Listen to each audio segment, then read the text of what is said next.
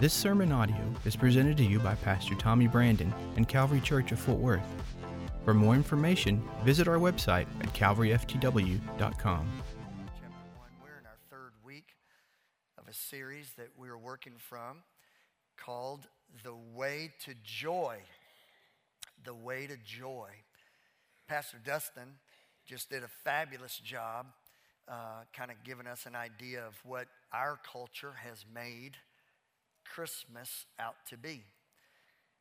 The world that we live in, especially this Dallas-Fort Worth Metroplex, Christmas, unfortunately, has become an event that accrues more debt that you'll ever pay off.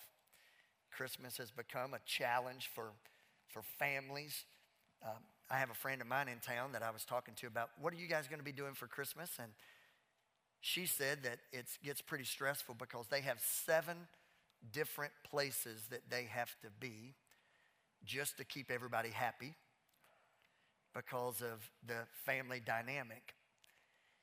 And then last but not least, whenever you're working from swimming in a debt load because of trying to keep a few kids happy, and whenever you're swimming in a stress load of time because you're trying to keep all the family happy, I can guarantee you your next step of dissipation, the next step of the tidal wave, is going to be steps away from faith instead of steps in faith.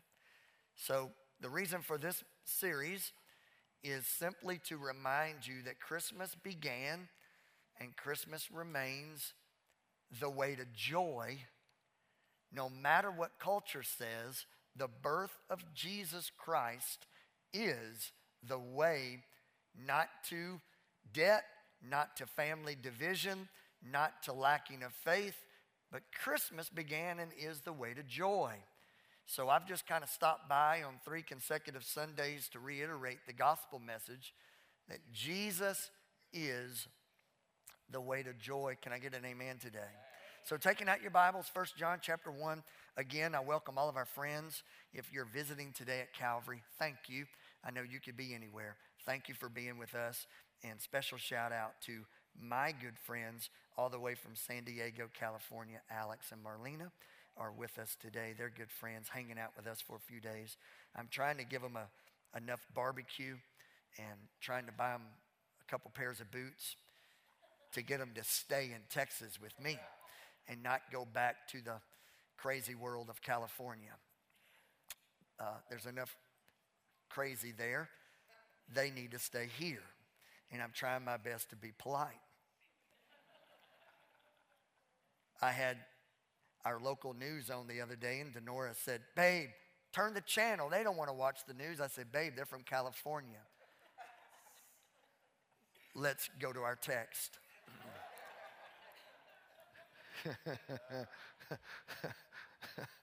And all my Texans say amen.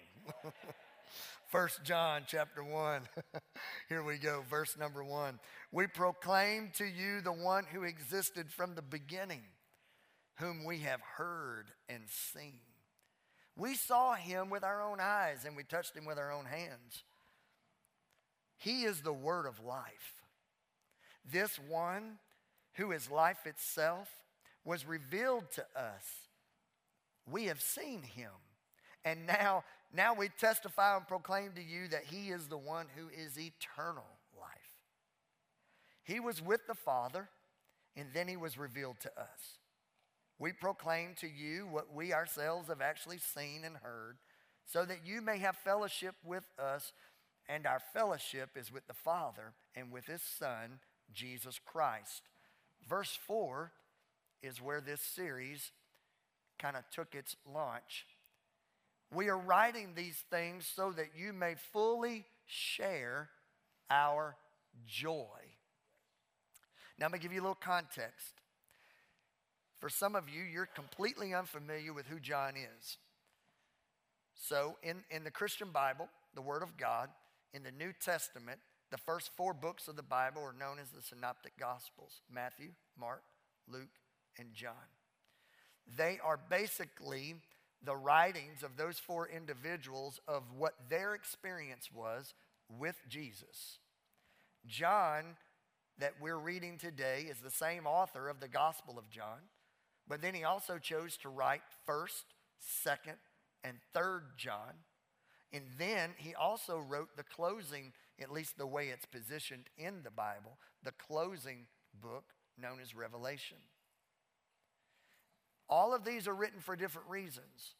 But this one that we read from today and that we've taught from this entire series was written for this reason.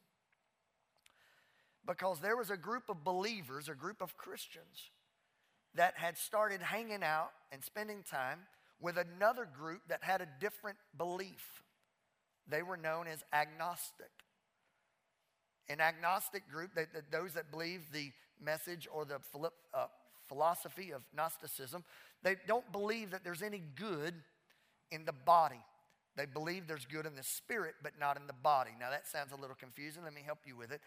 They believe there's a good spirit. They just do not give validity that it was Jehovah God.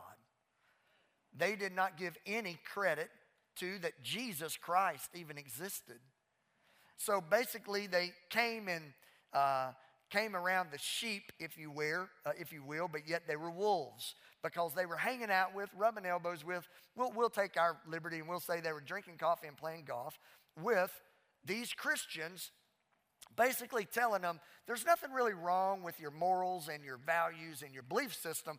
But you know Jesus really didn't exist, but that's cool that you want to be good. It's cool that you want to be kind. It's really a good thing that you want to be fair, but just know that Jesus really didn't exist. Well, all of a sudden these Christians they're being inundated with this belief system, and they started to lose confidence in Jesus.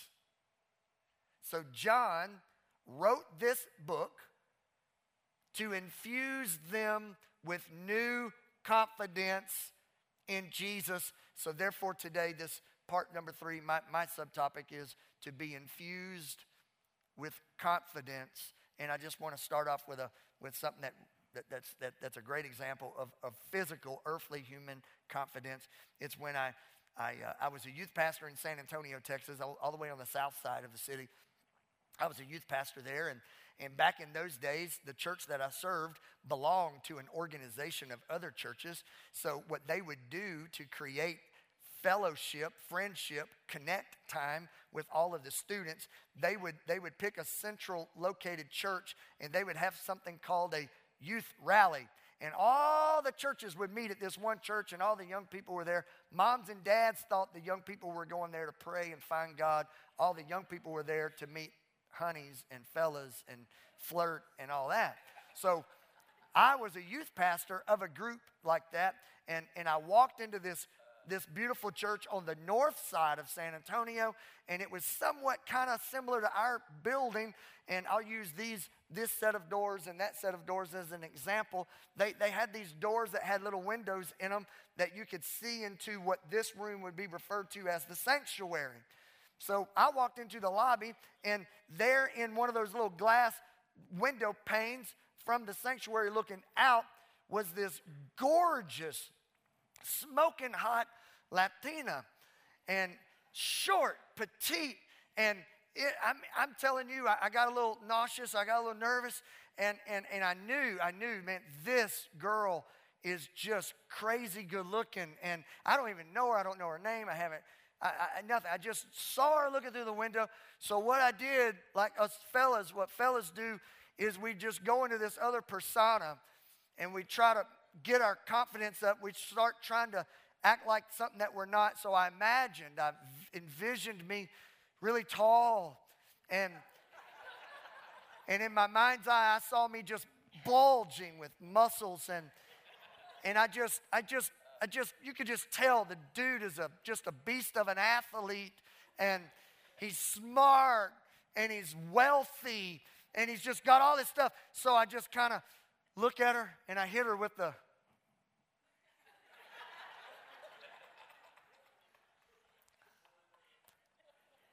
and she messed up because she smiled, and it was on. And then she just disappears. So I go and I find her youth pastor. I'm like, who's the little little short brunette.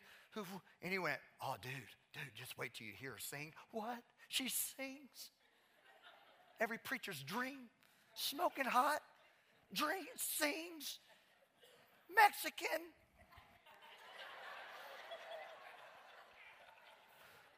Hit the stinking Powerball, man. And she smiled.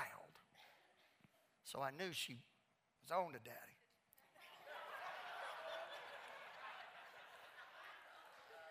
And buddy, when she took that microphone and when she started singing, I'm telling you, it didn't matter if she was on key, off key. It didn't matter. I was like the first one up. Love you, Lord.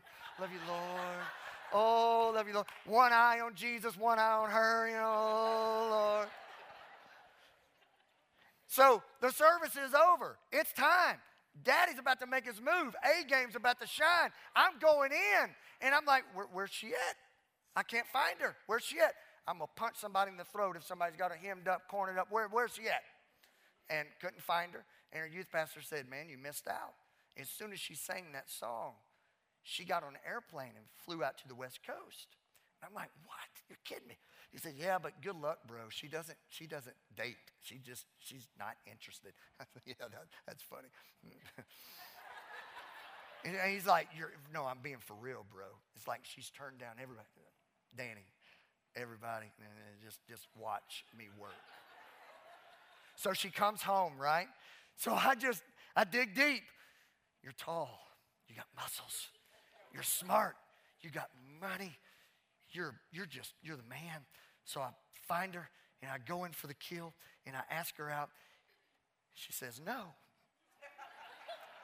And that's not a joke. She said no. And I'm like, she's probably preoccupied. She's got, she's in school right now. She's probably got a test. That's got to be the problem. So I give her a few days, right, to calm down. She's probably just shocked that it actually happened. That's what it is. So I go in for round two, man. She says no. Round two, she says no. I'm like, that's like two strikes. I'm like, I'm bumping on being struck out here. So I wait, give her a few days. I'm thinking, I know this is it. I go in for round three. She says no. 3 consecutive rejections. So what do? We go back. That's right. That's right. Some of you that say you quit, you just hadn't found the right one. Because when you find the right one, dude, you'll go stupid. I went back. And she said yes. And I'm like, I knew it the whole time. But she said yes. But she says only to lunch. Who in their 20s wants to go to lunch? I'm saying I'm picking you up at 5. I'll have you home at midnight. That kind of date, right? She says, we've got 30 minutes at lunch. So we're sitting there. I'll never forget the place. It had a little black and white tile. I had this little wrought iron, little two-person little wrought iron table with these cute little chairs. It was Italian food. So I'm just like rolling with it, right? I'm flirting. I'm dropping every joke I know. I'm hitting the hair. I'm flexing. I'm doing everything. I'm doing everything. And she stops me. She stops me. Like she's going, you know I'm telling the truth. She stops me. Like she's gonna spare me the pain. And she says, you just need to know. What do I need to know? You just need to know that there's this guy. There's this guy. And she says, he says his name. And everybody that's named like him thereafter, I don't like you. So she says his name. I'm not going to tell you the name, so I'm getting nervous. She tells me his name. And I said, well, where does this cat live? And she says, he's in California. So I'm starting to put it together, right? She just flew out there. So I start putting it together, and I'm like, he's there. I'm here. And I honestly think she thought it was such a stupid line that she got tickled, and she's like, that's funny. But it's what it took. Kendall, I landed the woman of my dreams. How did I do it? Persistency, height, a little bit of humor,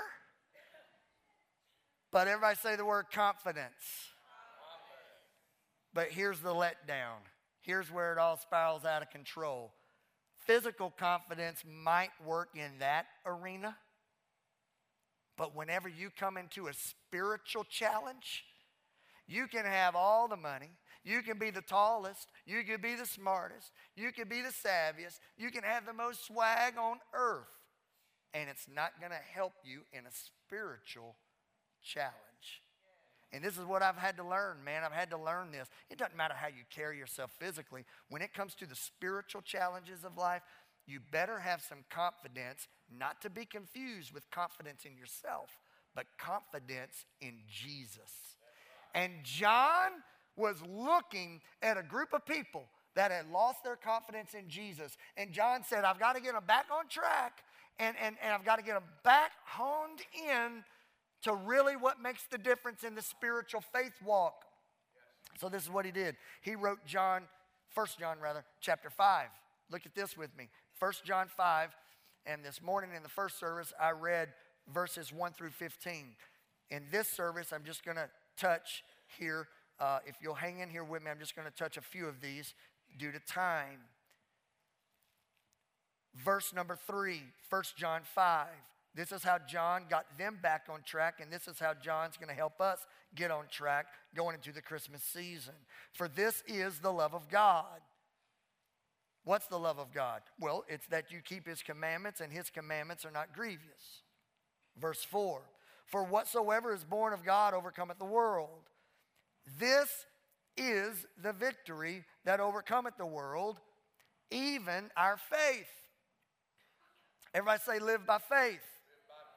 Look at verse 7. For there are three that bear record in heaven, the Father, the Word, and the Holy Ghost. These three are one. Verse 8. And there are three that bear witness in the earth, the Spirit, the water, and the blood. These three agree in one. Now let's jump to verse 13. These things I have written unto you that you believe on the name of the Son of God. Why? That ye may know. Everyone say know. I write you these things that you might know that you have eternal life, and that you might believe on the name of the Son of God. And this is the confidence. I know I'm having you say a lot today, so let's just keep it going. Everybody say confidence. That we have in him, that if we ask anything according to his will, he hears us. And if we know that he hears us, whatsoever we ask, we know that we have petitions that we desired of him. Now, King James, it gets a little busy, right? There's some of you that just had a great 3-minute power nap. Because as I was reading that, you were like, I have no idea what he's talking about. Let me help you with it. John said to this group of believers that had lost their confidence that Jesus really existed, John said, listen to me, I see you sliding into some dangerous lifestyle choices. And to help you get back on track, you need to settle it.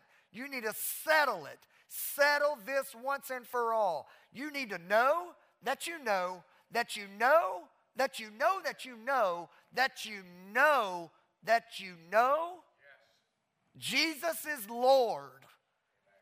And he is the only way into salvation. You need to settle it that Jesus is the Lord. And then he goes on to say, and you need to settle it that you know that you know, that you know that you know that you know, that you know that you are saved. Why? Because when you know that Jesus is Lord, and when you know that you are saved, no matter how violent the curveball that life brings you, no matter how tough the dilemma, no matter how dark the day, you already have settled the most crucial decision in life, that Jesus is Lord and that you are saved. You can hang out with agnostics, you can hang out with atheists, you can hang out with people that a preacher term would be backslidden, those that once knew Jesus that no longer knows. It doesn't matter who you're hanging out with, because you know that you know that you know that Jesus is Lord and that you are saved. But you got to settle it. Everyone say settle it. Because if you don't, these two things are going to be traps in your life, and here they are. Number one, you're going to deal with insecurity. If all you have If all you have to reach down and tap as a well of confidence is confidence in yourself, you're in trouble. Because I don't care who you are, if you're in this room today, there are some environments that you're comfortable in. But there are some environments that you have insecurities with. Man, I can walk to this pulpit, and this is my sweet spot. I love doing this. You ask me to sing, I'm throwing up. There are environments that you'll shine in this life. There's other environments that you will have insecurity about. Yes. Let's break down this word insecurity. Fear. Fear of the unknown. Fear that you're not good enough. I had a very deep exchange of conversation with someone recently on the word unworthy. You'll have fear that you'll never be worthy of the love of God.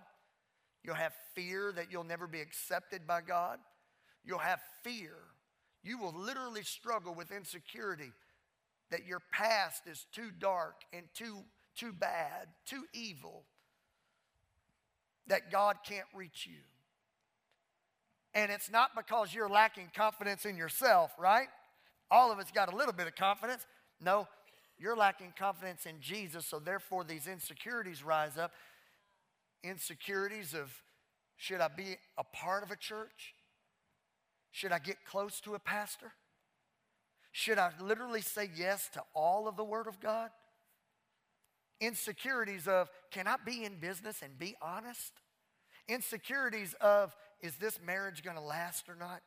Insecurities of, and the fear of, how are my children going to develop? You will remain in fear until you settle the trump card. I mean the card that changes everything, and that is that Jesus is Lord and that you are saved.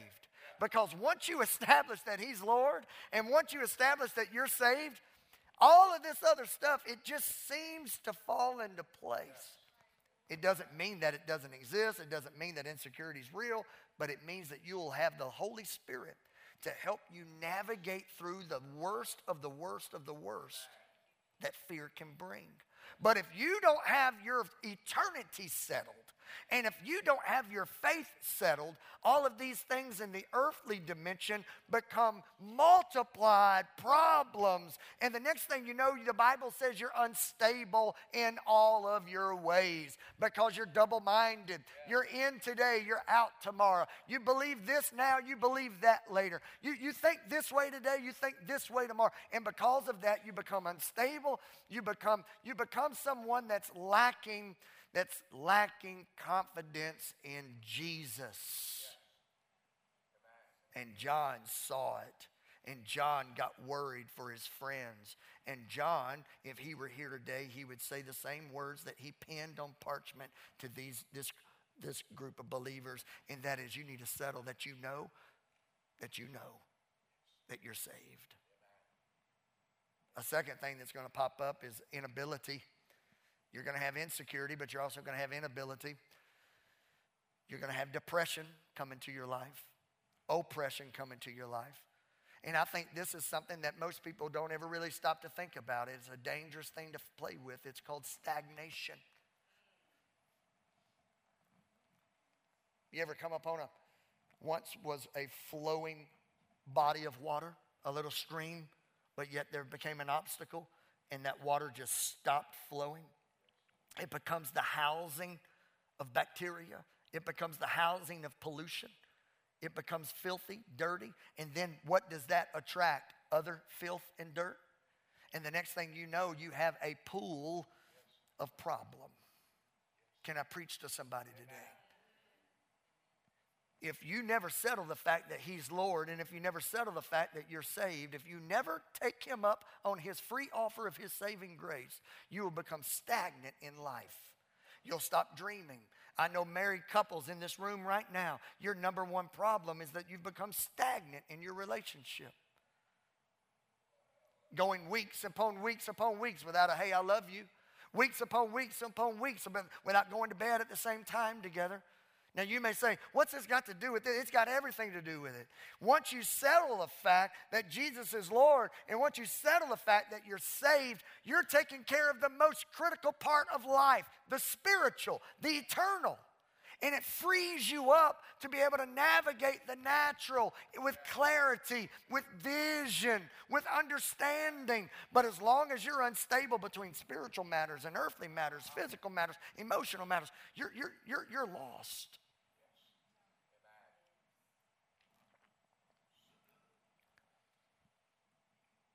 But Christ's confidence overcomes insecurity. Christ's confidence overcomes inability. So how, let's talk about the how to today. I love seeing some of you taking these notes. Write these down. This is how you build Christ's confidence. I don't want to just talk about it and leave you without a how-to list. And this is how you rebuild it. If once you've had it and then you lost it, this is how you rebuild it. This is the first thing you got to know. Everybody say no. No. You've got to know that God loves you first. Now, this is going to sound pretty juvenile to some, but I'm telling you, this is as rich and deep as good as it's going to get. Some of you need to understand that God loves you first. Every single thing you feel and sense and do that you think is doing something good for God, you're doing it out of a response to God. Once you drift away, you'll start thinking that it was me that wanted to give that special offering. You know, I have a gift of giving, and I wanted to give that special offering. It was me that wanted to worship. I just felt like worshiping, because you know I've just got that much confidence in myself that I'm sure God is pleased with me. God was probably asleep till I started singing. Well, that's probably true, but hey, everybody. Every single thing you've ever done or ever will do for God is a response to God, because he loved your hide first. How do I know? This is why. 1 John, same book, different chapter. 1 John chapter 4, verses 8 and 10. He that loveth not, knoweth not God. That's strong. You're telling me if I don't love, I don't know God? Well, here's why. He that loveth not, knoweth not God, because why? For God is love. In this was manifested the love of God toward us, because that God sent his only begotten Son into the world that we might live through him. Herein is love, not that we loved God, but that he loved us. And he sent his Son to be the propitiation for our sin. God initiates, we respond. God creates, we respond. God starts, we respond. God reaches, we respond. Here's how it looks. This is how it looks in real life. When we worship, whether we realize it or not, we're worshiping in a response to his majesty. When we do give, we're not giving because Pastor Dustin got up and asking you for that. No, that's not why you really give. When you give, and it's an innocent, pure act of giving. When you give, you're giving in response to his goodness. When you go, you're going in a response to his calling. When you care about other people, guess what you're doing? You're responding to the Great Commission. He always initiates, we always respond. Here's how I like to say it. Write this one down. When you know your role, you can have peace in your soul. Everything changes when you know your place in the relationship. I got so tickled this week. I was walking into the school of my youngest daughter, and I was holding her hand. We were crossing the street, and she saw a classmate of hers that her dad was walking her. So here is how it looks. You got two dads and their daughters, and we're walking to class, and the other child had a doll, a little baby doll. And I said, oh, you're bringing your doll to school today? And the dad, which I didn't even ask him, but the dad said, I told her not to bring it. I told her she shouldn't bring it. I told her not to bring that doll. I told her mom not to let her bring. And then he says, hey, just to be clear, I am the alpha of my house. And then he said, but my wife's the alpha. It sounds like that brother knew his role. Hey, everybody, if you're married, you need to go listen to what I just said 1,000 times. Know your role. Denora knows hers. She's the alpha. I'm just letting her know. I'm just making it plain. I know my role, baby. Don't worry about it. Hey, check this out. God loves you first. If you know your role, oh, it gets fun. But the minute that you start thinking that you're in the lead, the minute that you think that what you're doing is really impressing God, guess what, everybody? What he did was quite impressive. He loved you first. Here's the second thing to consider. You've got to know, if you're going to have confidence in Jesus, you've got to know that God listens to you. This is probably one of the top questions that I get as a pastor, because most of my conversations are with people that are in trouble. And they'll ask this question: do you think God's listening? Do you think God cares? Pastor Tommy, I prayed about this and nothing happened.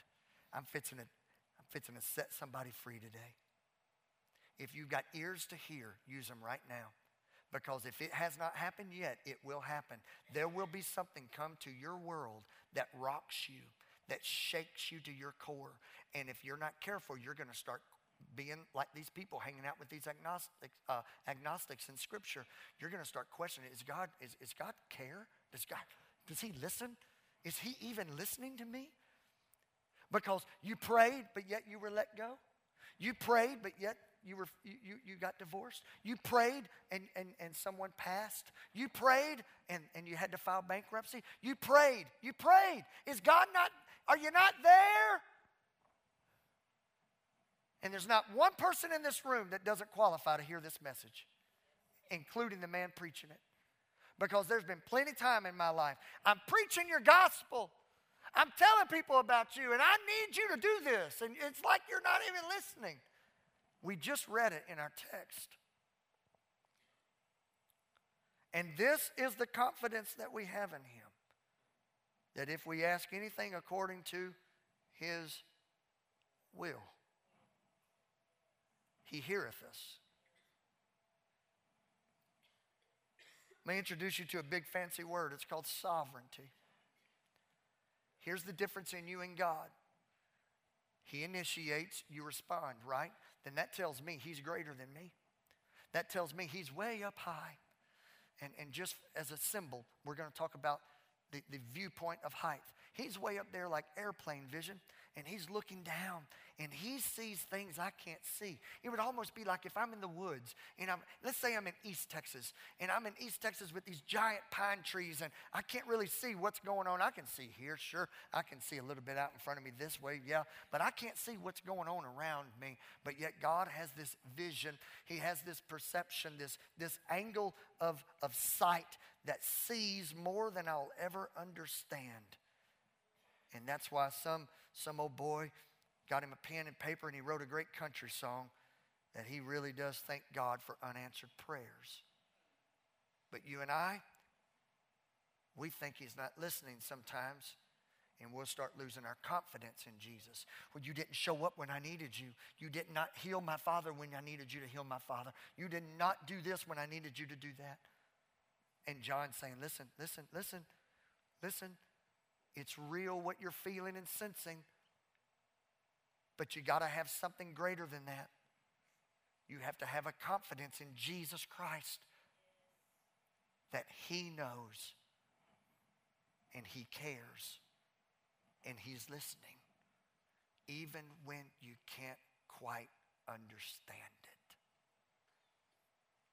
it. And then finally, if you're going to have confidence in Jesus, you're going to have to know that you will have the victory with him.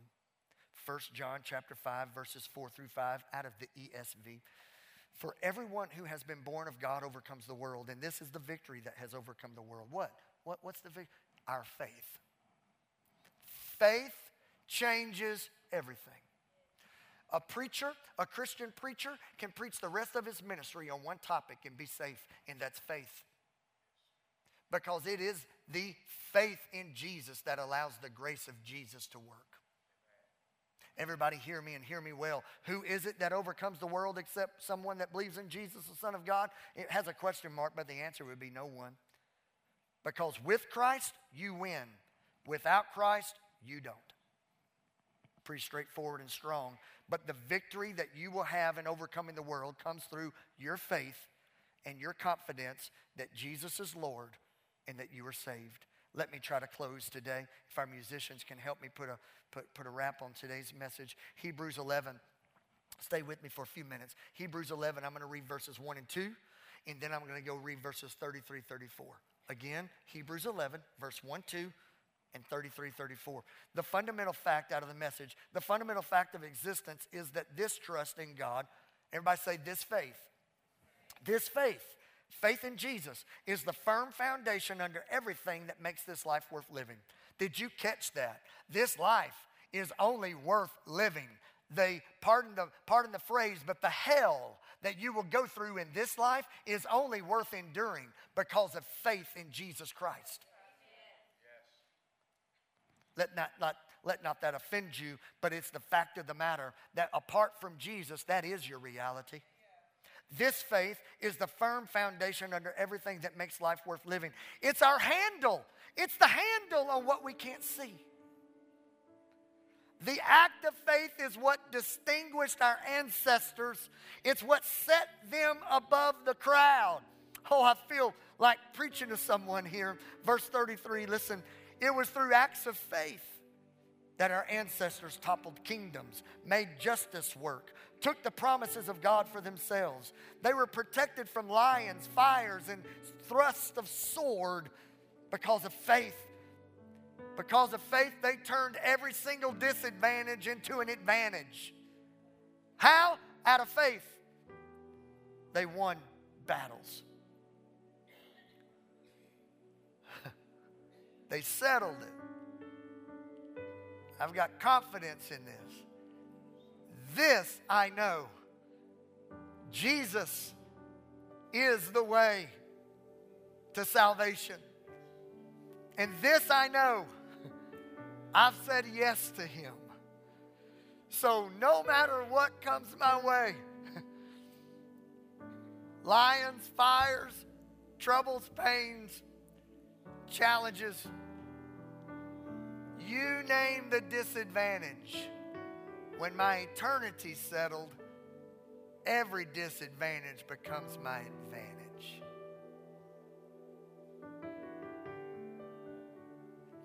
It changes everything. Because it's the way to joy. The things of this world have no joy. But with Jesus, it's joy unspeakable and full of glory. I close with this, and then I'm going to give you an opportunity to respond to the Word of God today. I close with Hebrews chapter 4, verses 14 through 16, again in the message. Now that we know that we have Jesus, now that we know at Calvary Church, in this second service today, that we have Jesus, this great high priest that has ready access to God, let's not slip it. Let's not let it slip through our fingers. We don't have a priest who is out of touch with our reality. He's actually been through every weakness and testing. He's experienced it all but sin.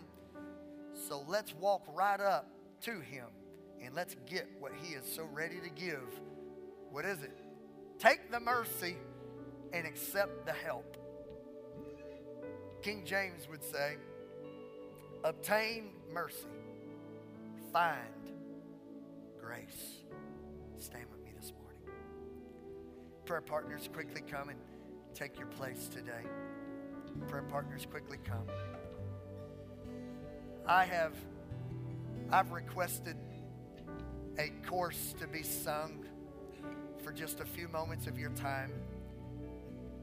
We've sung this song today, and it was strategically placed for right now. I know you, and you know me, and we know each other. And I know there's some of you here today in this particular service. You did not need a church service today. You needed the help that Jesus was offering. So over the next 2 or 3 minutes, I will not keep you much longer, but over the next few minutes, won't you come and won't you find the help and won't you receive the mercy that Jesus is offering you? Don't go another day without Him as your Lord and Savior. Every eye closed and every head bowed. Get ready to respond. Get ready to respond. Dear Lord Jesus, I pray over my friends that are in this service. May their hearts be open to the gospel of Jesus Christ. May their minds, while it may not understand everything, may their faith overcome their doubt. And may they receive you as Lord and Savior today and receive your help. With every eye closed still and every head bowed, this altar is open. I would love the opportunity to lead you to Jesus today. I would love the opportunity for you to have help and mercy and grace, forgiveness of God. This altar is open. Won't you come right now? Won't you come right now? Bring your burdens to the Lord. If you need prayer of any reason, our prayer partners stand here ready to assist. Thank you for coming. God bless you, sir. Thank you, young people. God bless you, my friend. I see you there. God bless you, a mom and her beautiful daughter. God bless you, buddy. Prayer partners, make yourselves ready. Who else is there today? Won't you come?